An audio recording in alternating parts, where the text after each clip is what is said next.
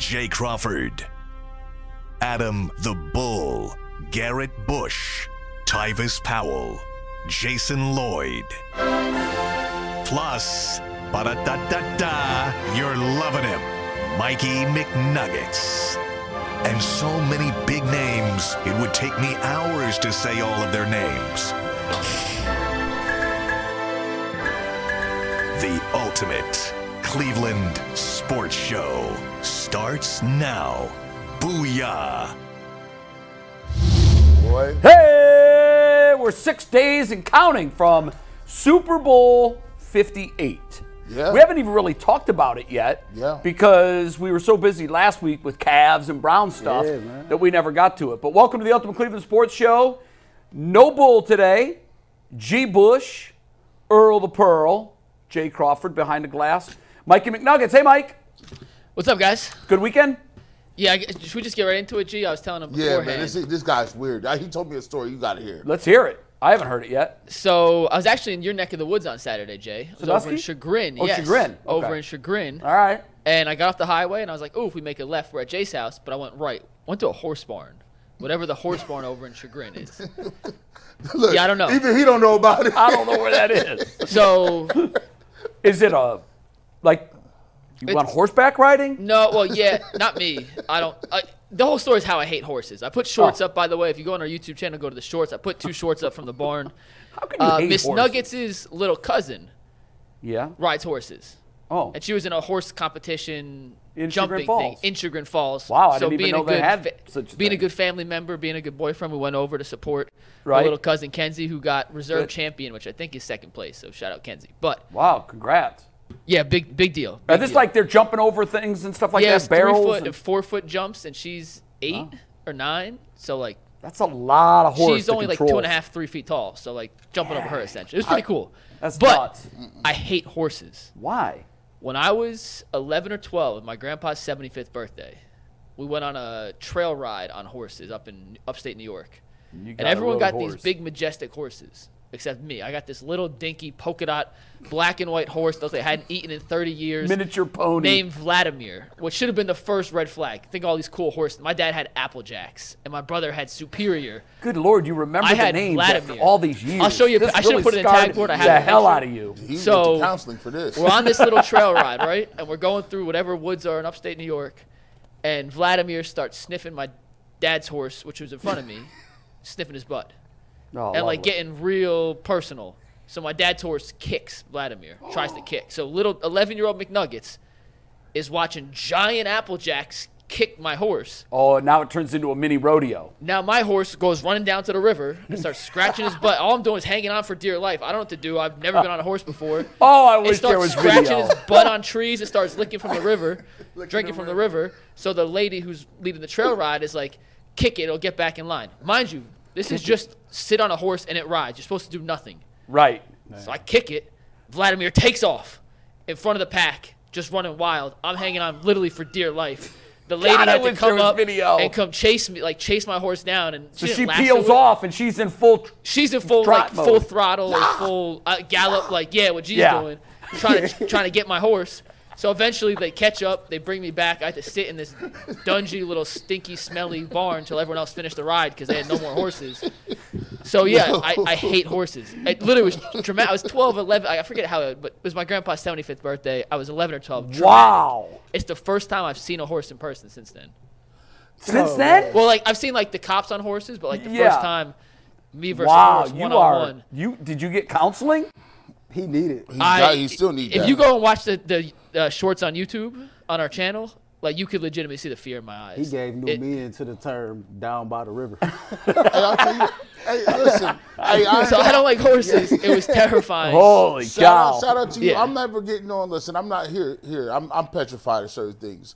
Uh, you don't horse ride either? no, you're not about to Christopher Reeve me. That's not gonna happen as you, Bush. Christopher Reeve. No, no, I'm not doing that. And uh, I, I don't ride four wheelers either. Really? Ever since I heard about, you know, Rodney Rogers got paralyzed doing it on four wheelers. Right, right. Them thing, people, see, people, this is the problem. when you are a cultured black person, right, and you grow up around white people, white people make you believe that you intrinsically are born with these skill sets. So they just jump in the pool. You'd be like, oh, this we should be able to jump in the pool. We didn't know nothing about no swimming lessons. Yeah, I did that and I almost Yeah, drowned. it almost drowned to death. Almost drowned. I was like, we done- but- How hard can it be? Four wheelers? What you mean the throttle was on the handles? We good. This is like a this is like a, a, a- a big wheel. No, it's not. It's not. it's not. We But the learning curve is dramatic. I mean, if you spend 20 seconds on a three wheeler, four wheeler, Mm-hmm. You pick it up right away because it's not like you're shifting like a motorcycle. That's the That's dangerous- got clutch and, and shift skills. That's the dangerous part, Jay. But the four wheeler, it's like the jet ski. You just hit it. Hey, see, that's the that's the problem. You start feeling too good. start wanting to do tricks. Don't be on standing up doing tricks. See, that, I- that ain't us. No, I do all that. I'm just I'm not bungee jumping. I'm not I'm not Oh, skydiving. guys aren't. You guys not- aren't living. I'm not doing that. I've done both. They're the. It's the. It's the biggest rush you can get on the planet. You're cheating death. Earl grew up in the hood. He cheats death every day. I congratulate him. I text him, Earl, you good? Congratulations, brother. You made it You made it tomorrow. another day. Yeah. No, Man, I, you know what? It might become my life's mission to get you cats to jump out of an airplane. Yeah, well, please. I'll do it. now I We'll do do it? I do want to take a lap around like Talladega or Daytona. I've I- done that too. That's a that blast. I do wanna do it. We need skydiving. Skydiving is something that's accessible to everybody. It's not that big a deal. It really isn't. And when you're done, the first thing you say when you hit the ground, let's go back up. I want to do it again. It's unbelievable. Both parts of it. The part where you're falling 120 miles an hour and it feels like you're in a wind tunnel, that's uh, unbelievable because you're just watching the ground get closer and closer. And then you pull the chute and you hear nothing. You hear nothing, but you can see everything. I feel it's a weight limit on that, and I'm over the weight limit. My whole backpack just come off. Like, He's trying, he's trying to get out of it. No, There's man, I'm, I, I'm not good on the weight waiver. Weight, weight waiver. I can, No, they work. got extra big parachutes. Hey man, there's, if, you, if they don't let you get on rides at Cedar Point, there's no way you could be up with, with a backpack. You can't on. ride right. Is there a ride that you- No. Hey, you know what? You guys, this is not even funny, but you remember the Tower of Terror type thing? Yeah. Where they put Big Boy in the ride and he didn't It, click it, him. it didn't click. He didn't click. So He fell to his death. It was horrible. He was like horrible. 17. Like He was a young kid. I do remember that. They I can big, remember that. big fella. They they try to they try to push it like and it won't click. It won't snap. I'm like, nah, bro. Plus, I got neck injuries. I can't be moving all around. I can't even dance no more. My neck be. I'm not, I'm not doing that. It's just cool. well, one the day, I think I could. I think I could talk you into it. you might be able to get Earl in there. But I forgot about your neck. That might be. Yeah. I'm Anthony more- said he's I'm in more for likely to. Anthony would do it too. I, I'll skydive. I'm more likely to skydive than I would uh, bungee jump. All right, so if anybody in the UCSS verse has access to, knows someone that that offers parachute or skydiving uh, rides, you hit up UCSS and Mikey McNuggets. Oh, I was in Sandusky this weekend for uh, one of my teammates, my cousin, had a surprise birthday party, and we had a we we did a big party, and then we all went out afterwards, and. The place that we went in Sandusky was loaded with UCSS fans. what? Oh, it was. They were hardcore, like watch every dayers. Nice. And I think they said they chat. they've they've uh, had their chats read before on the show. A couple of them, so they may or may not hit you up today, McNuggets, with tales that may or may not be Cool. true. I have no idea. Also, we understand Ken Dorsey's speaking to the media right now. That's right, When yeah. he wraps up, when everything's said and done, we'll react to it. So we're, we're well aware. Jason's speaking. there, right? Jason's there. He's going to call in with a live report Good. after, but we'll get to that when it's done. It's hard to react without the true context and being able to listen in the moment. So we'll gather everything. And what we'll are you guys expecting from that? I'm expecting the first question is going to be, "Are you going to call plays?" It's already That's been it. answered. Teaser. We'll find out in 20 minutes what he said, but it was the first question asked. Well, why don't we have the answer yet? Well, I don't want to dive right into it.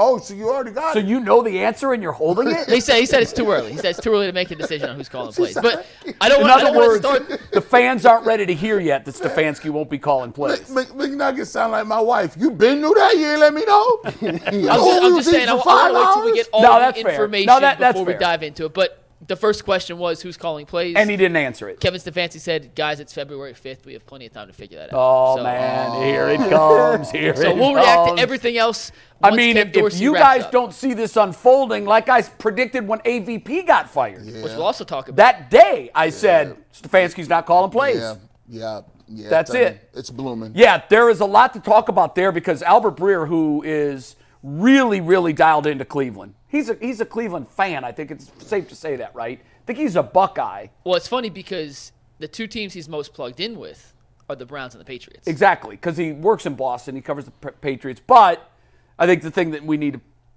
well, we'll, we'll tease it for later, but his explanation of what's going on is exactly what my theory was the morning after AVP was fired. So when I heard him talk, I said, he just confirmed everything I thought. Mm, and Albert Breer is getting it from someone inside the Browns organization. Okay, McNuggets. So we'll go Browns after we talk a little Cavs. But first, before all of that, it is Super Bowl week. Happy Super Bowl season Yeah. to all who celebrate from FanDuel, America's number one sports book. If you're like me, placing bets on Super Bowl Sunday is the absolute best. It's a necessity, along with grabbing a great seat on the couch to watch the game and grabbing your favorite football snacks and FanDuel's here to help you not just win one, but win two, three, four, even more bets. We're going to put together an ultimate same game parlay on UCSS throughout the week, which will start in about an hour here.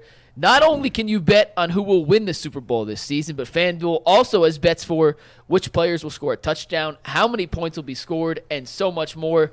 Right now, new new customers get $200 in bonus bets if their first bet of $5 or more wins. So visit fanduel.com slash UCSS to sign up. That's fanduel.com slash UCSS. Make every moment more with FanDuel, an official sportsbook sponsor of the NFL. And today's winning ticket comes from our guy, Akron Dre Day. He won three separate same game parlays mm, in the nice. Utah Philadelphia game last week. In total, the three parlays added up to equal $1,139.65. The one he sent us here was the smallest of the three plus 3,200 odds. He won $826 on a $25 bet. That was one of his parlays. The other parlay turned 15 into 154. He had a third, but you can only show two tweets on Twitter. So shout out to Akron Dre Day for a massive mm. payday. And speaking of Today the was a NBA good guys, day. By the way, McNuggets, I won twice this weekend. At a boy. Wait a minute. On you your 20 send it leg in, parlays? Nah, I got a new joint. I got a new setup. He got a new I got a new joint. Someone someone hit up hit up the show last week and I saw your eyes light up like Christmas trees. So you know what's crazy? They shout out to FanDuel. They got this thing. I don't. I don't even want to say it because I feel like they're gonna stop discontinue it right when I'm hot. you know, don't be playing around. You got to go through the FCC to do that, man. Don't be playing around with the odds, guys. But they got this thing where you could bet during the game. Live Sure. betting. And, and so the live betting is I'm over here. I hit twice on the over under and on the point spread. So what I did is Probably I not big paydays, right? Oh, here's what I did. I pulled up. I'm like, okay. Oh, so you went against the first half trend. I, I, I- I waited to the fourth quarter. I saw the trends. I'm saying, okay, well, they ain't about to hit no over under. I'm looking at the po- the points or whatever, and I'm like, all right, well, let me go with the under on this one. Then I'm looking at the point spread. I'm like, mm, eh, this this 12, 13, this could be down to eight. I'm gonna go with the point spread. So I did that for two games. That was in tow at, in the fourth quarter. And you're right. You can't. You can't. You're not gonna get rich off of it. It's like five or ten bucks. But I said, oh no. Well, let, here's what I'm gonna do. This guaranteed. Give me a hundred. So I put a hundred on, on the point spread in the fourth quarter. It's like five minutes left for the Jazz and the um, and the Bucks. And guess what? Easy hit. money. Yeah. I like six hundred. Yeah. really? Six hundred. You Just got for six to one odds on a money line. money line in the fourth quarter. Live, live betting is the cheat code. My, That's the cheat. my friend, like, the, the one ticket that we showed that my friend hit, that that that long parlay he hit, he put thirteen dollars on that at halftime of that particular football game and won over a thousand dollars. Oh yeah, we had his ticket. Yeah. Yeah, yeah, yeah. So, like, remember I ain't never starting. I ain't starting no more uh, before the game. I might get no, no. I'm gonna wait all halftime game. I'm, Wow. I, could, I could not believe that. So I saw someone sent in a ticket last Yup. week and you were like, "What?" I said, "What? I might be onto I something. said, "You he on to something." All right. Yeah. Shout out to Very FanDuel by the way. Don't I can it- tell you this: uh, from the sports fans that I run into, sports gambling is absolutely massive in this crowd. We read the numbers last week: seven and a half billion dollars wagered in Ohio in one year. I can see it. seven and a half B. And I, I can see it too because everybody that I ran into over the weekend wanted to know what's what's the what's the spread on the Super Bowl? Which Right. way you going? Right. What do you think about I, you know, McCaffrey will score an anytime touchdown. Well, I, people are talking about this like never before. We're, we're gonna do McNuggets. segments all throughout the week. On All right, so. McNuggets. Speaking What's of up? FanDuel, I think I'm gonna take the over on Evan Mobley threes tonight. Ah, That's a great place to start. Wow, good transition. On I'm Saturday, I'm taking the over. on Careful Saturday, now. One Evan game Mobley, does not make a trend. Saturday Mobley made three threes, first time in his career. He had done that. Guys, is this a one game blip in the radar for Mobley or a turning point in the young power forward's career as he progresses and hopefully transforms into what Someone thinks it's a turning point. into I- the I- no, unicorn no, we no. it could be? I, for me, I don't think that this one game is is a turning point for his entire career. But I do think that this game could be a confidence builder in him improving his three point shooting. Evan Mobley is what 24% uh, career, 24% from three in his career. In 24 games this year, one game took him up over 35% for his career? for, Or I mean, for, this for the season. But Yeah, yeah. in, in totality, man, three point field goals made yesterday was his career high. He's never attempted more than Saturday. uh, Saturday. He's never attempted more than six in a game, and he did that last year against Toronto. How many of those did he hit? Do you remember? I think he hit two. Two. So I mean, looking at it, I, I don't feel like that Evan Mobley is going to transform into some three point assassin. I think it's good to see him hit his shots. I know this was a two part question of is this a turning point in his career? No, and I don't think that him being a three point shooter, based off that, raises the Cav ceiling. Because if we go by the numbers, which is a McNuggets thing, it's not really my thing. yeah. Three point field goals made being three was his career high yesterday. So he's never made more than two in the game. Let's split it, say he makes one, maybe two at most. Yeah. That's six points. That's way, I mean, a margin of victory in the NBA is way higher than that. Sure. So it's not, I don't think it does anything to raise the Cleveland Cavaliers ceiling. But if Evan Mobley can just develop and play more consistently around the board, as far as defensive, uh, defensiveness, like you know, just asserting itself, Yeah. you know, hitting the knockdown shots, things are like that. I think that raises the Cav ceiling more than him being a quote unquote three point shooter. Yeah, gee, what do you think? I mean, it's one game, but Well, it was impressive. Wemby, Wemby's long, hard to shoot over. I think one, one, one, one thing that I think really helped him was the simple fact that you saw him going against Wemby, right? And I think he really took that to heart. I thought the way he played, he came out aggressive. And I think Evan Mobley being very quiet, um, you may not know how how motivated he is, but I think he came out and wanted to show him and Jarrett Allen wanted to come out and show because they both outplayed Wemby. They showed that hey, look, you know, y'all calling him a unicorn, but we can get it done too. You know, both of them 28, 26 points, all of them over 10 point, two, over 10 rebounds. But specifically, when you talk about his three point shooting, I think this helps the Cavs based on one thing, and we talked about it before. It's confidence. When you hit three, three from three, it, what it does, it gives you the confidence to say, okay, I can hit that shot. And even if you don't hit three for three, even if you hit one three, or even if you're consistently taking that shot, what it does, it makes people respect you. You got to respect it now. They can't leave you alone. And he may not shoot over 40%. Heck, he might not. If he's 32%, I'll take that. If he can make people respect him, if he can make Wemby have to come out from the basket, if he can make other fours have to come out and guard that, it opens the floor up for Donovan Mitchell drive it, and then you could still do some high-low stuff with Jarrett Allen. So for me, I, I, it was a good sign, not because he hit three for three and he's going to go three for three every game. It's because he saw he saw the ball go through the, through the hole. It gives him a little more confidence, and now it could be a coaching point that JB and the staff can say, "Hey, look." Look how productive the team is when you can shoot that shot, and hopefully gives them a, more of a, a, a you know incentive and, and confidence to take the shot if it's there. Well, for me, he obviously has to do it more than one game. One game Right. is, is definitely not a trend. How many times have we seen things in the NBA and think that, oh, wow, he had 30 points? Well, that could be a Yeah. new baseline. And then, it, you know, that player never hits 30 again. So I, I'm definitely not ready to sit here and say that he's a bona fide three pointer. What I liked is, I think it was critical that he made the first one. Mm-hmm. That got us to number two. And the fact that he made his second one got us to number three he has to have the shooter's mentality that I don't care if it goes in or not. Mm-hmm. I am going to take the shot because it absolutely changes the way the defense plays when I'm out here. They can't stand there and give him six, eight feet of space if he's dropping them like that. Mm-hmm. They've got to respect that, and that's the whole idea of getting them out there to shoot. You want spacing, you want lanes. When you bring the defense out to the perimeter, it creates that. And the Cavs have shown over the last month that that's their best brand of basketball to play. When there's guys on the perimeter and there's all threats to make the three, things open up. And now you don't even really have to shoot the three. It's like having a nuclear weapon. It's a deterrent. I don't want to poke you in the bear. You might nuke me. well, it's the same thing in basketball with perimeter defense and a guy like Evan Mobley who hasn't shown that he's got a nuclear weapon. I- Intel starts getting out real quick. Oh, he's got a nuclear weapon. Yep. Now you got to defend him. You can't just let him stand there and nuke you all day if he if he's going to do that. So I loved it. I hope it's a sign of things to come.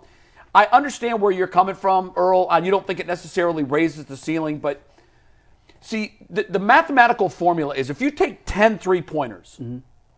and you're hitting 30%, out of those 10 shots, you walked away with nine points. Mm-hmm. If you shoot 10 of your shots, mid range jumper to in, underneath the basket, and you're a 50% shooter, which he is, and you t- take 10 shots, you just scored 10 points. So it all becomes an efficiency quotient. It's how efficient can you be with those 10 shots versus 10 shots that you can find underneath. And it might well work out that he's not hitting, because you got to hit over 33% before you can turn those 10 threes into more than you can make on twos. Right. Yeah. Even if he doesn't reach that point, I'm okay with him doing it because there's all kinds of hidden benefits that won't show up on the scoreboard or in his box score. It's going to open space, create lanes, and give other guys an opportunity. So I'm, I'm anxious to get McNugget's thoughts on this. I hope it's a sign of things to come. And the fact that he shot three, I think, is pretty big. He hadn't taken three in a game all year, had he? I No, he's so. he's taking three in the game a couple. No, this year. This year he's taking. Three. Oh, he did? I- I don't he's remember. Taking, he's taken three a few times. He's only played 24 games. Right. But to your point, I, I definitely agree with what you said. The reason why I'm standing where I'm standing at with it, I think it's a confidence builder. Sure. Uh, like the way Mikey uh, posed the question was, does this game like like brings a point, a turning point in his career? Yeah, I can't and- go there. And, and I I don't think so. yet. I But, definitely man- think it's a confidence builder because even with him going three for three, the Cavs were still minus seven with him on the court. And so I'm encouraged to see him take these shots because you're right, it does spread the floor. It creates more room for other people to like maneuver. But for me, in order for the Cavs ceiling to be raised, I just need Evan Mobley to be more consistent. Right, and like, that's fair. Like be more consistent taking these good three point shots. I get it. Be more consistent on the defensive end of the floor. Be more consistent, like and asserting yourself underneath the rim and things like that. So just be more consistent. And to me, that does more to raise the Cavs ceiling than him like jacking up threes because I don't expect him to go three or three or three No, or six or things like that. So We, we talked about it a little bit. Um, implementing Mobley, implementing Garland Right. more, right? They just came back and, and we talked about it. And, and I was texting Mike. I said, "Man, it look, I don't like this.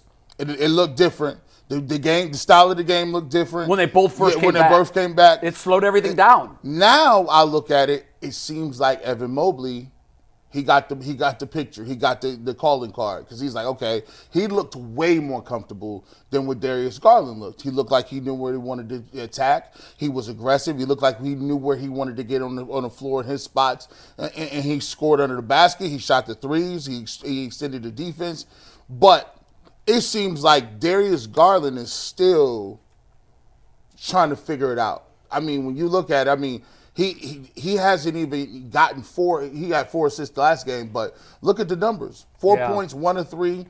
Um, the day before, the game before this, didn't even have four assists. He did, failed to get ten points.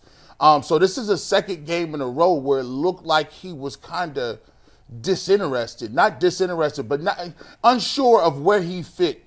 Everybody else was moving. Donovan Mitchell playing with such confidence. Jarrett Allen is playing out of his mind. And then you get Evan Mobley to come in. Even Caris LeVert looks way more comfortable. And Garland is almost like, okay, where do I have the ball and how do I, how do I get guys involved? That's the Rubik's Cube they've that- got to solve. Eight eight assists. For, think about that. That means he's by de- default.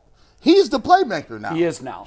So- and I think if nothing else during his injury, Garland's injury, Like I think that they realize we got to go four out, one in. Mm-hmm. I also think they realize that this team is just better when Donovan has the ball in his hand and he's creating at the front. Now, I think you're right, and I'm, I don't know if it's moping. I, I really want Mike to weigh in now because I don't know if he's moping because he's hearing all the chatter that he's not going to be the, the point guard or the playmaker, the primary ball handler on this team. I don't know what it is, but he, he right now seems to be the moving part that hasn't fit into this new style. I don't know how they do it. I don't know can they do it. Um, I don't know. So the, I, the I'm- I- numbers all say, and I'm a numbers guy. I don't think it's the end all be all, but Garland and Mitchell on the court together this season have a plus 9.2 net rating. So it's not the Cavs haven't been successful. It just looks different. It's kind of like the Flacco Watson thing. okay. The numbers are eerily similar. It just looked different. Flacco Watson. This is not an exact comparison. I'm just No, I drawing, get it, drawing though. the picture. The numbers actually say Garland and Mitchell together have produced really good results. A plus 9.2 rating is one of the higher tandems on the entire Cavs roster. It's four games back. He's he has to change how he plays, which he's played his entire career. He's always been the best ball you handler, think that'll the be a problem playmaker. for him? No, he's really talented and he can shoot. I don't mean the physical playing- part. I mean the mental part. I think anytime you ask someone to change, Especially because he's an is- established yeah. Mitchell's a bigger star, though. No so it's, question. it's not like he's being asked to change to a, a newcomer. It's not like Karl-Anthony Towns when they drafted Anthony Edwards. No, you're right. You were the guy, and now you're not. Uh, Mitchell was always a bigger star than Garland was, but Garland has the requisite skill set to be able to play off ball and So alongside. we just have to hope and pray Mitchell. that he accepts that role. And we've seen it with Mitch, uh, with Mobley and Allen. And there was one game, granted, small sample size, but the fact he took three threes at least kind of emphasized what JB said last week. Evan, we need you to shoot more threes. That was the first time all year, by the way, that he's taken. It was the first time. only- yeah, the first time. His he's only made threes in f- three games this season. He had three against San Antonio. He made one against Indiana on October 28th, and he made one against Atlanta on November 28th. The only three games. He's made five threes this season now.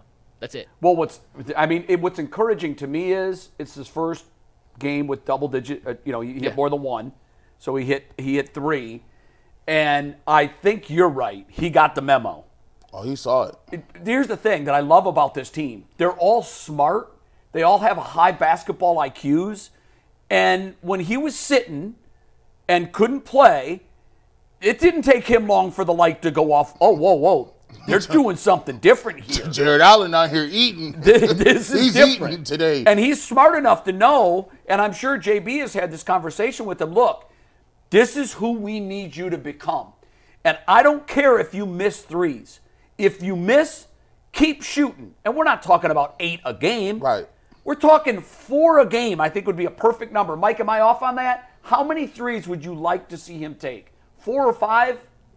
I mean, I think it depends how the defense plays him. I don't want him chucking up four threes if they're helping, but if they're going to sag off him and he has the opportunity to shoot three, four, five, I have no problem with him shooting open threes in the regular uh, season. I don't either. if he's open, he should shoot it. If uh, I- that's- I think if that's that's, it. eight times, That's it. Evan, let it fly eight times. If it's That's once it. in a game, I don't think there's a number you have to hit. But if they're going to allow you to shoot those shots in the regular season, especially, let it fly. Evan. Let it go. Let it fly. I, I want, that. I want to go back to something he said about Darius Garland. You know, Mike said like anytime you ask somebody that's a star to change up what they do, it can cause an issue. If if I'm Darius Garland, do I want to be the do I want to be the guy or do I want to be a part of a team that could possibly go to the NBA Finals? You know, I hear Jason Lloyd talk a lot about the Cavs really don't need to make a move. The Cavs have the Cavs have all the pieces. They're just young and they need to grow. And I think like in sports, the same way we do in the real world, we worry too much about public perception. I think the best move to be made is internal.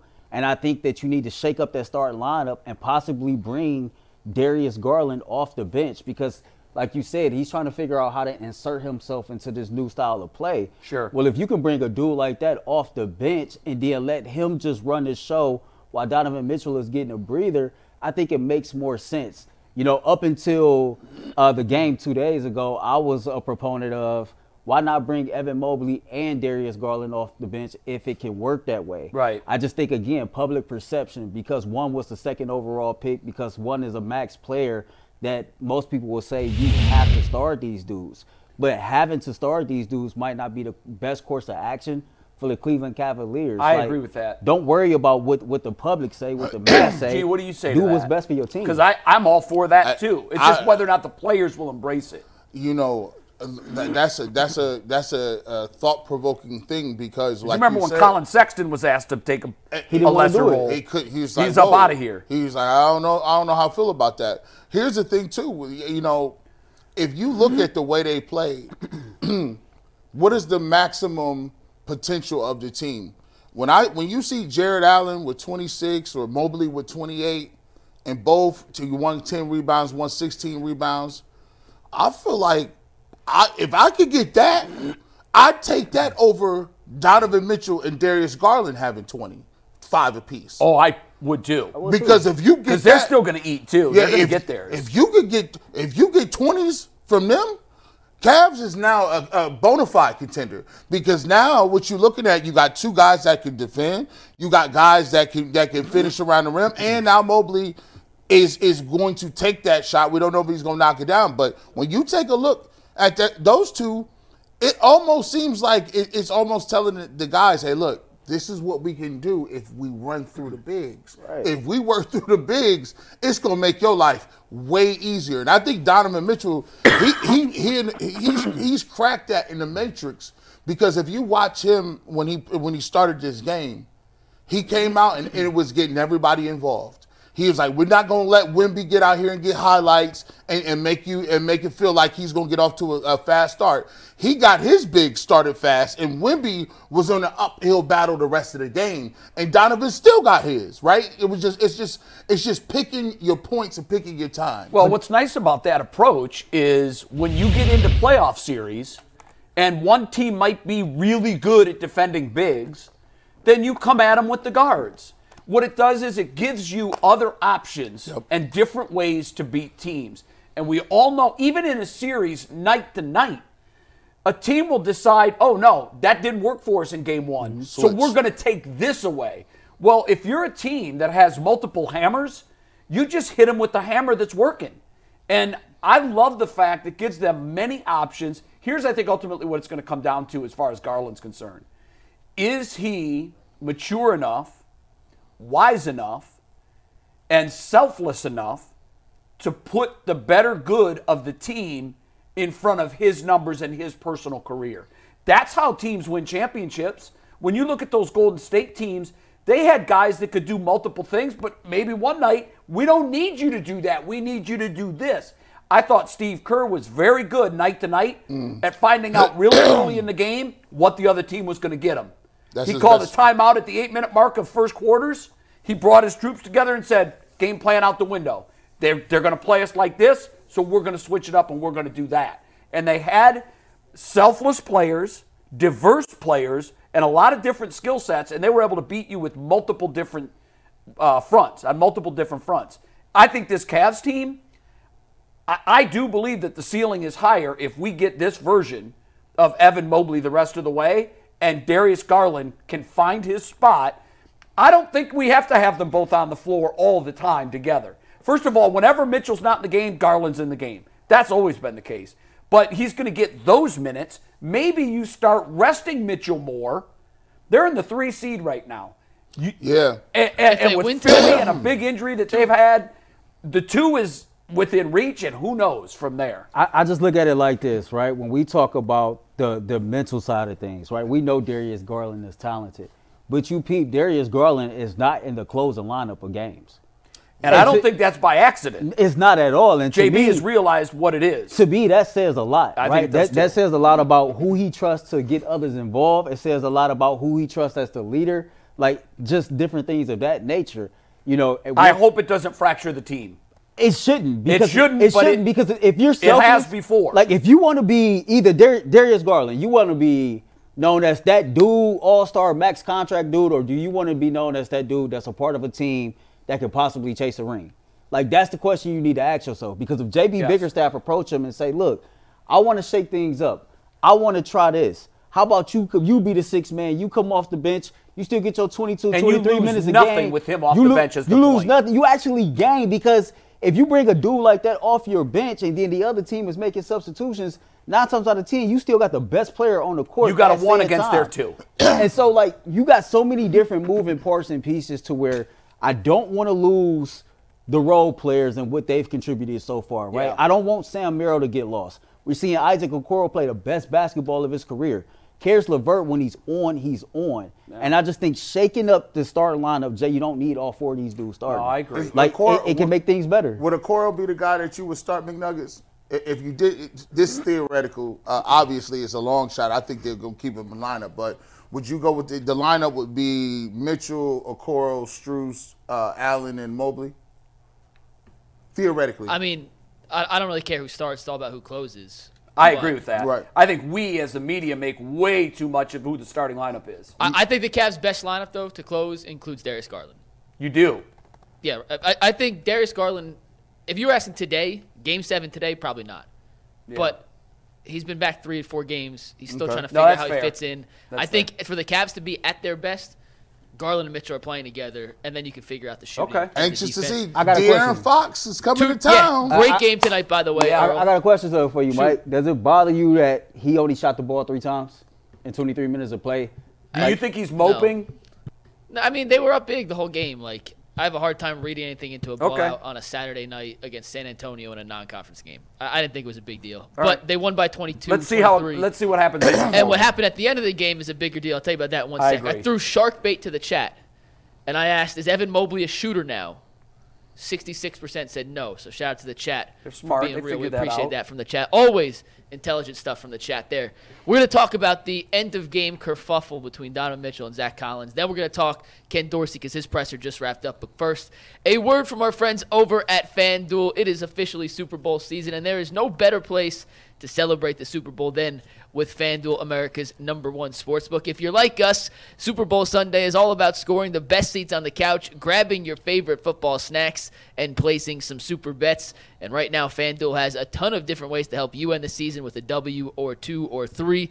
Not only can you bet on who will win the Super Bowl, but you can also bet on which players will score touchdowns, how many points will be scored, and so much more. And today, new customers get $200 in bonus bets if their first bet of $5 or more wins. So make sure you visit fanduel.com slash UCSS to sign up. That is fanduel.com slash UCSS. Make every moment more with FanDuel, an official sportsbook of the NFL. At the end of the Cavs Spurs game, the Cavs were up by about 20 ish points, a minute and a half left to play. And then Zach Collins did this. Steve, you can take tagboard full here.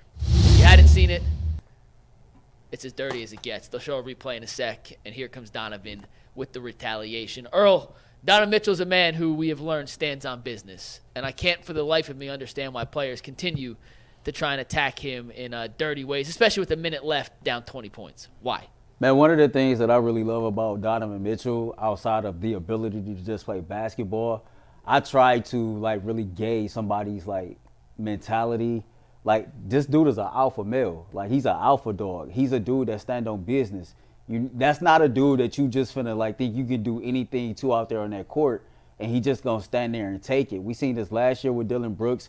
We seen it earlier this season. I think it was with uh, Draymond Green uh, before Draymond Green got suspended. So Donovan Mitchell definitely stand on business, and he lets you know like I'm not nobody to play with. But what I like about that is it seems like it always gives the rest of the team energy, right? It seems like that type of that type of approach, that type of alpha leadership, like your team feed off of that, right? And and things like that, that that's going to help you going further as you get to the playoffs. Because remember, this is a team that we talked about their toughness, their mental toughness being pushed around and things like that. And like he gets pissed off when these things happen. It's, at this point, the game is wrapped up, and you out here being extra for no reason at all. Like he did the right thing. Yeah, I, I think he did the right thing. I, I will say though, I saw this play differently. I think than you guys did. Zach kind of half-heartedly threw an elbow. I didn't think. You know what it was though, Jay? Not to cut you off. You know I, what it was? was. the I know the score has something to do No, with it. if, if you like, so I was preparing for getting getting my graphics and stuff together today, and if you go through and you look at some of the pictures and just some of the Mm. steals from from the game the other night, he was getting whacked across the Well- head and beat up all the time, and then he's probably like, you know what? At the No. end of the game, this is still happening. That was the tipping point. Yeah. To me, I thought he took worse during the game. Yeah. And I was at some point, uh, surprised that he didn't retaliate earlier. And I think you're right. I think he had just finally had enough. But I mean, I've seen guys do way worse than what Collins did.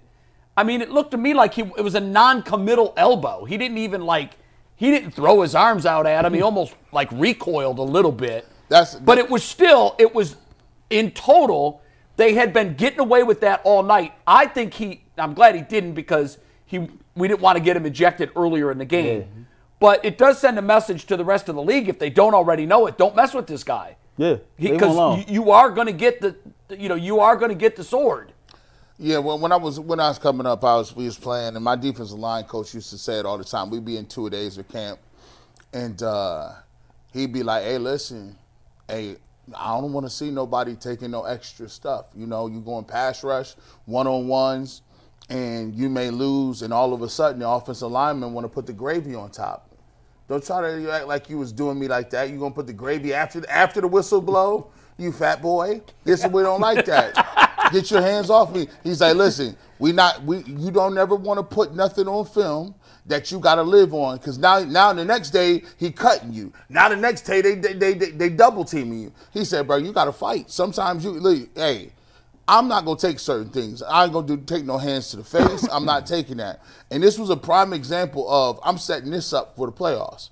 I'm just letting you know that I'm not gonna be. Remember, Bugs Bunny used to be like, I'm not gonna do any none of this and none of this and none of this. And then you, he's sitting there, and Elmer Fudd is getting beat up the whole doggone time. I'm not gonna be Elmer Fudd out here, bro. You're not gonna do me like that, and that's why Donovan Mitchell is the bona fide leader of the squad. You know why? He's the dude that if, if you playing, it don't matter who it is. It could be the Lakers, the Knicks, it could be whatever. He's not gonna take that. And it I gives- wish we would have seen that one time last year in the next playoff See, series. and you know what? Here's here's I will tell you this.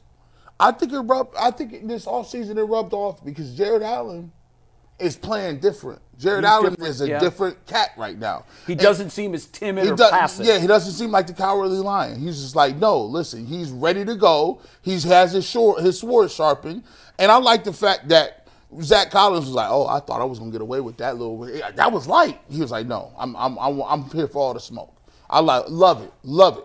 Yeah, I think long run, it's a really good message that this team needs to send because I think their toughness was questioned last year in the Knicks series. I think that's kind of that that reputation has carried over to the regular season. All the guys are going to see this around the league, and they're all going to say, "Oh, okay." He's not going to stand back and take it. So I'd like to see one of the other players, maybe a Mobley or Allen, but I don't know that you can poke them hard enough to get a reaction like that No, out of either one of them. I'm, I'm wondering outside of Tristan Thompson, is there anybody Yeah. else on this roster that's really built like that? You No. like I don't think there is. They're, they're, they're, these is dudes you let date your daughter or your sister or something, man. You really respectful. They come over for Sunday dinner and bring a covered dish. You didn't even ask them to. you know what I mean? These dudes Maybe is- even a bottle of wine. Well, yeah. Listen, and then they shake your hand. Hey, thanks a lot for having me. Listen, they listen. The Cavs then had to. They if, if this is hard to say, They do have good citizens. they are nicer than the 80s Cavs. And if you're looking at the Oh, 80s Cavs, man. they were, listen, Lenny Wilkens, like he's a, listen, Lenny Wilkens is a first ballot uh, uh, Heaven Hall of Famer. That's an example of a team completely embodying the personality of their coach. Mark Price, Brad Daugherty. what Larry Hot Rod had a little edge to him, but mostly those guys, they'd smile after you would beat them up. Man, Hey, you Curry, didn't mean that. I know? know you didn't mean that. Hey, listen, man. You know, great job, Michael. You hit another shot on us. You know, It's- it- these dudes is that nice. We can't have that in, They in are this, in this NBA. All right. All right, Ken Dorsey wrapped up, so we're going to talk Oh, about his comments in one sec. But if you missed it last week, the first episode of the Ultimate Cav Show launched on Friday. Today is the first episode of the Ultimate Brown Show. G. Bush and Leroy Hoard at 5 o'clock today on the Ultimate Cleveland Sports Show YouTube channel. Ultimate 216 launches on Thursday, and another Ultimate Cavs is coming to you on Tuesday. The full gauntlet of the Ultimate Team shows is launching here in the next few days. But Earl the Pearl on 216 coming Thursday. G. Bush tonight, 5 o'clock, the first ever Ultimate Brown show. So make sure you guys tap in and tune into G with that. Guys, we got some quotes from Ken Dorsey's press conference. Jason's going to join us at noon, by the way. So we're going to react, and then Jason will add some context to maybe what we missed. But let's start with the first, and it's two quotes tied together. So Kevin Stefanski and Ken Dorsey did a joint press release or press conference. And the first question, as I alluded to, Jay, was about calling plays. And Kevin Stefanski said, quote, We'll get there. It's February 5th, and I'm looking forward to putting together an offensive plan with Dorsey. Dorsey was then kind of asked the same question, and he said, It's not as important as winning football games. Guys, how do you take that? Make Well- of it what you will. Well, I've heard or seen nothing that knocks me off of my initial theory. And, uh, you know, this isn't, I'm not reporting this. This is just my opinion. This is just my theory. When AVP was fired, the first question was, What? That man pulled rabbits out of hats for 11 games with the lineups. And uh, even though he wasn't calling plays, it just seemed like an odd place to start your house cleaning. An offensive coordinator that didn't call plays. And I said the morning after, the only answer for this is someone at the very tip top, not Kevin Stefanski, because I had sources telling me this was not a Stefanski thing. At least they didn't feel it was a Stefanski move. Ultimately, he may have delivered the news, but everyone that I talked to thinks that it just didn't come from Kevin organically. My theory was either Paul DePodesta or Jimmy Haslam made the decision at some point during the season this is not the offense that I want my guy to run. I need Deshaun Watson to be a Super Bowl winner. And I haven't seen anything out of this play calling in this offense yet that can get him there because this is their legacy move. Thi- Their legacy will be cemented but on one thing. Does Deshaun Watson bring this city a Super Bowl?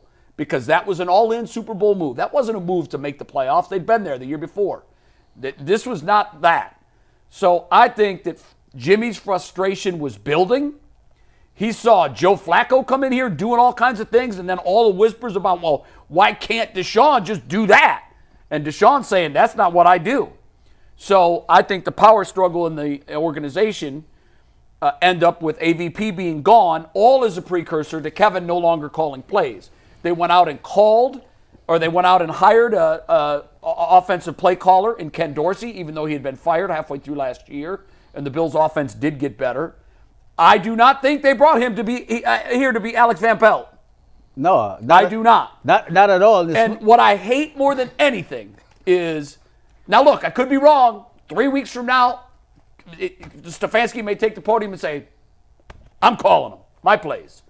And then if that if that's the case, I will stand here and say I was way wrong. But I don't think that's coming, and I even think that more now because they don't know. It's only February fifth. Like c- the first question I'm asking if I'm an offensive coordinator on a job interview is, am I here to be Alex Van I'm Pelt plays, Right. and the GOAT, Hey, Jeff. or am I calling plays? Hey Jay, I'm calling plays or no? That's a number one question. I'm- I'm calling plays or no? And, and the fact that they're ignoring the elephant in the room is a little insulting.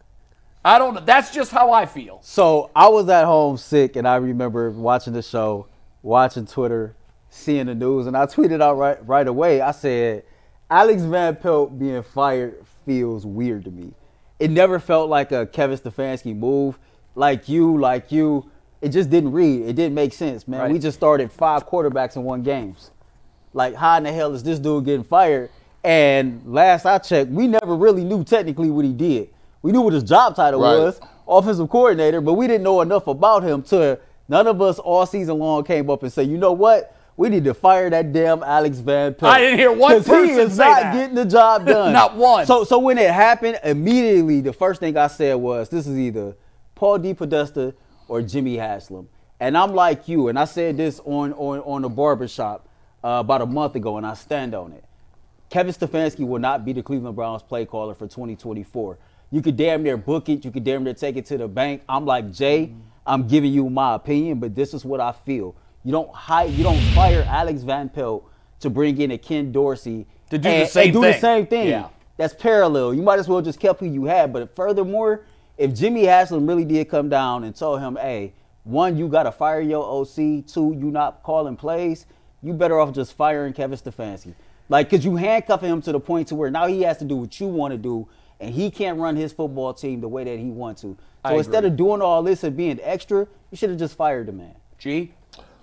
Yeah, I'm, I'm, I'm gonna take a um, you know a different route at this. You know, Jimmy Haslam bought the Cleveland Browns in 2012. I believe at that time he was 58 years old.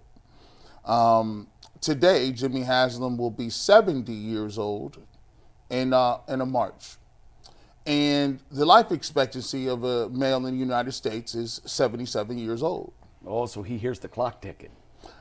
When you when you a man and you got money, money can last you a long pride. I got a bunch of money, but but when you start hitting them prime years, them tip top years, you start looking at legacy and you start looking at what you're leaving behind. You can't take that money with you. And for a man of his age, at 70 years old, we talk about a three-year plan, a five-year plan, all that year plan, and I keep trying to tell you, it's all about the plan that the person who's making decisions is. This was, I'm a 70-year-old man with seven years looking down the barrel, if I'm lucky. I got a bunch of I got a bunch of businesses. I got a lot of stress. I run a lot of stuff. That could be 74, 75, Facts. right? Facts. So what I'm looking at it, he looking at it like, hey, I know that you know, hey, you guys had a nice year, but we don't care about nice years. I'm looking at it. My wife is 70 years old. We want to see this thing through because we are in legacy mode. We're not in let's let's look at a 10, 20 year plan. So when Barry and Stefanski is coming with these plans, DePodesta, he's telling them, hey, give me give me the stats to get us to a, to a Super Bowl in the next two or three years. Because here's the thing, he may not even be here for a rebuild. he may not even be here for a long term rebuild. Heck, he may not even see another quarterback past Deshaun Watson. So you know what he did? All his chips is in the middle of the table. And that's very uncomfortable because that's a different timetable than what young men have. Stefanski is very young. Barry is 12 years old. Chill out. Me and him the same age, and I ain't 12. These dudes is Chill young. out. So, so when you see them, you got a young head coach and a young GM. Their timetable and Jay, you know it. The, the the way I think about life today is totally different the way you think about life. You bet. Eh, there's You're certain right. things that, that don't even compute to you. I ain't doing that. I'm and for me, it's the same thing with Earl. Eh, There's certain things I think about right now that Earl don't think about. Right? It's just the two different. Everybody at different stages, and I think Jimmy Haslam showed that he's at a different stage where it's like uh, it's either now or never. I completely agree, and I know we got to move to the next quote, but here's the last thing I'll say to that. Look, it's Jimmy's right. He has the billions. He writes the checks. He makes the tough calls. I'm fine with that. But don't hide behind all this nonsense. Just say you did You it. are the owner. We don't have to like these moves. Here's the thing if you like them, you believe in them. Then pound your chest and say, on this day, I am removing Alex Van Pelt from the organization, and we are currently looking for our next play caller. And here's my promise to fans I'm going to go out and I'm going to find the best available play caller, and he's going to be the guy that takes us to the Super Bowl. I'm fine with that. He's the owner, he can do that. But just own it. Don't make Kevin Stefanski have to sheepishly fall on a sword and be like, yeah, I fired Alex Van Pelt, my long lost buddy, and I don't know who's going to call plays next year. Stop playing theater. This is real. Hey, hey, Just Mike, I know know. I know you got to move on, but it's so funny because it's like, it's like three mutual friends in the room, right? And Jimmy is the dude that's talking about everybody behind everybody back. And then once the people get in front of the cameras and they ask, well, who said that? Yeah, Everybody Jimmy- sit up there pause like, well, Yeah. you know, it's February 5th.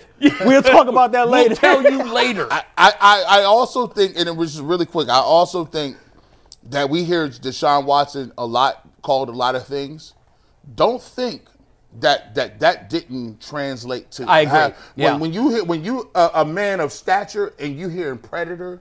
How could you sign this guy? You guys are, are devoid of any soul. All that kind of stuff. The only way he get that off, he that's on his his playbook. That's on he. The only way you erase that is if you win and you can turn change the narrative. That's it. That's it. Now, the- I- I- one last comment. Jimmy brought him here, and we're, we're trying to eliminate excuses, right? Isn't that kind of what we're doing? Like, th- there's a there's a bad seed in here, and we're trying to find it. So if you keep throwing seeds out, and there's only one seed left, but what he's done now is he's brought a new seed in, and we don't know. right. right. So if we get to week 10 and, and Deshaun still looks mid, then everybody's going to look at Ken Dorsey instead of Deshaun Watson. I, I think I, I, I think Deshaun uh, I think Deshaun is it's a make or break year for him. Two. The next, gee, the next quotes are about Deshaun. So let me Let's let me it. give you what Ken Dorsey said on Deshaun. These are from three different reporters, a couple different quotes, but all ties back to Deshaun. Tom Withers says Dorsey's already connected with Watson, excited about working with him. Zach Jackson, Dorsey calls Watson one of the top quarterbacks in this league. Looking forward to the opportunity to help him go out and prove that. And last but not least, and maybe most interesting from Hayden. Doesn't sound like Ken Dorsey is going to budge on scripted plays for Deshaun Watson. So I'm guessing someone asked him, "Do you like to come into games with scripted plays?" And he must have said, "Yeah." And I, but again, the assumption is he's going to be calling the plays. I think we're even beyond that now. The media has already moved beyond the charade and the theater of this. We don't know who's going to be our play caller. Collectively, we like, okay, yeah, we hear you. Yeah, So Hayden properly put it into the context as if he's saying, "Look, stop the games. We know Ken's going to be the play caller, and by the way, They he's not a or not." fan, or, or he is a fan of the scripted 15." I will say this about the scripted 15, which we learned last week, that it it doesn't always, you know, Yeah. when we hear script, we think one, two, three. But after digging and talking to some players, we've learned that 15 might be, it's probably better to call it your favorite 15. yes. And you probably have three plays that work that you really love on first and 10, or maybe five, because you know you're going to face Right. a, a myriad of first and 10s. Then you probably have a handful for second and short or second and sevens if you stay on, on schedule. Then you have your short yardage plays. Then you probably have a couple that are first, second, and third, and long yardage. And so what it is is it's those are the 15 that you come back to because we worked on those the Yep, most in practice. yep. But it doesn't mean we run play one and Yeah. then two. Hell, what if play three is a third and one and it's third and 30? If you guys, if you guys, if you guys haven't watched, go back and check out that uh, that Flacco interview, and he does a good job of explaining the concept of scripting plays. And he also says, yeah, it's it's like a menu of favorite plays, and you could get all the way to almost halftime and still have seven or eight plays left that you want to call. Um, and it, but it, you have to stay on, you know, on schedule. But that's more of along the lines of these are the plays we we kind of you know went over. We like these plays. We think they could work. Sometimes you run all of them, they stop you, and then you got to go off script in the second half. And, and just for the record, Deshaun Watson kind of further explained this. He did. You know, he, he says, you know, I have no problem being coachable, doing what my coach tell me to do. If my coach say this is what we're running, this is what we're running. He just said I'm not a fan of it. So with Ken Dorsey here, maybe they can meet in the middle. The Yeah. first, the 15 are what the 15 are. But maybe when you send him out there, okay, this is what we go. This is scripted play one. But here's two other plays you can audible to. Sure. You get to the line of the scrimmage. You get to the line of scrimmage and you do what you think is best. And Deshaun said in the interview where he was kind of answering to Bull's criticism that if you look at my career, throughout my career, I have always been better in the second half than the first half, and I have always been better in the second half of seasons than I was in the first half. I like to think I get better as it goes on. I'm fine with the scripted 15. I'm going to run them and run them the best of my ability, but he made it clear that it's his preference to open the whole menu. And, and I'm, I, I think there's a lot of credence to that, too. We have Jason. He's coming on in one sec. I got one last quote, and we have to ask him about this. I have no idea what the context is. Once again, we're taking these from Twitter. Quote from Ken Dorsey It was darn near like a root canal to get this job. Jesus. End quote. What do you think that means? Painful. Obviously, no context because Well, we'll hear from Jason. Jason will but- hopefully clear it up and give it proper context. But my take on that is just it, Play when I say I use root canal as a way to describe anything that is lower than the pain threshold of my ACL surgeries. yes. For you, I can say to you, because you've had ACL, I can say, bro, I'd rather have ACL awake than go through that. To me, that's painful. If you haven't had an ACL, maybe it's a pretty good chance you've had a root canal. To me, that's like the next on the pain threshold. Those things suck. And people, it, usually when you say root canal, you're using it in a way of you're talking about a lot of pain and discomfort. and, and then the, the recovery part of it. What what the way I take a look at that is is it shows you when he said he goes through the interview process. Um, if you've ever been interviewing for like corporate jobs or something, or you've interviewed people, you have an initial interview, it's a phone interview. Then you have to take an assessment test to make sure that you actually uh, can, can spell, read, or write. Then after that, they bring you back in and you meet with the managers. There's two of them. They ask you questions and then give me a time where you weren't able to meet your goals. and they sit there writing the whole time. After that, you meet with the main manager. He talked to you. You're like, okay, well, dang, I've been here 35, 40 minutes. When's the last time you was Right. challenged in your field? You're right. You're like, no, So a lot of steps to a it. lot, lot of steps. He Yeah. probably went with. He probably went to talk to Stefanski. He probably talked to Barry. He probably then he got to the last interview and it was DePodesta, D and Jimmy, and him. And it's like, dang, how many Yeah. times? He, he ain't talking to Deshaun. Right. at Oh, none? he- And Deshaun no, was the Deshaun initial. probably was first. He was the first one. and he, they had to get him to sign Yeah. off. But it's interesting. I have a friend who, uh, a former coworker of mine, who was interviewing for a job with the Browns organization, but it was actually a crew position. Mm-hmm. Okay, because they do a lot of it. It's all combined into you know Jimmy and Dee's sports umbrella. Yeah. She's smart. She's qualified. She's competent. She's experienced. She told me the initial posting, she goes, Do you think this would be something for me? And I said, Absolutely. She applied. She got a first interview. She interviewed like four or five times with all different levels of managers. Mm-hmm. First phone, then Zoom, then face to face, then face to face with higher echelon mm-hmm. managers. And you know what I told her? She ended up not getting the position. It came down to her and one other. They hired a person that actually had experience in that exact role that mm-hmm. she was applying for. But it opened my eyes to the Browns. I said, I immediately said, that's what good organizations do. They put you through the gauntlet. This is not, this is one of the top 10 jobs in the organization. Mm-hmm. You better find the right person. So I like, I, I, I don't know that that's the context he meant, but I hope he went through a lot of different layers of interviews.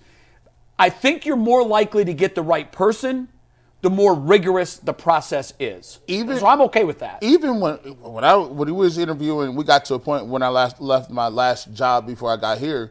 They even went to a, a, a, a protocol where we hired, we interviewed our boss. So we were we were all middle level managers, right, over all these different things, right? A mock interview? Eh, eh, it- it- it- basically, they brought her in, and she was going to be the director of our department. And, all, Oh. and all the team leaders interviewed her. That's interesting. and then we reported uh, to the big dudes, Who you wanted. to, to the big boss, and give me your feedback. That's really that's I like that. That's an interesting way of doing it. Right. All right, we Uh, have we're gonna go right? live to Berea now with Jason Lloyd, who was at Ken Dorsey's press conference. Obviously, we were reacting to just tweets. Before we bring in Jason, a quick reminder that FanDuel is America's number one sportsbook, and there is no better place to win on Super Bowl Sunday than with FanDuel. It's about getting the best seats on the couch, grabbing your favorite football snacks, placing some super bets, and watching the Super Bowl with some super friends. And FanDuel has a bunch of different ways to help you end the season with a W or two or three or hopefully even more. Not only can you bet on who will win Super Bowl 58, but FanDuel also has bets for which players will score a touchdown, how many points will be scored, and so much more. And today, new customers get $200 in bonus bets if their first bet of $5 or more wins. So just visit fanduel.com slash UCSS to sign up. Make every moment more with FanDuel, an official sportsbook sponsor of the NFL. Let's bring in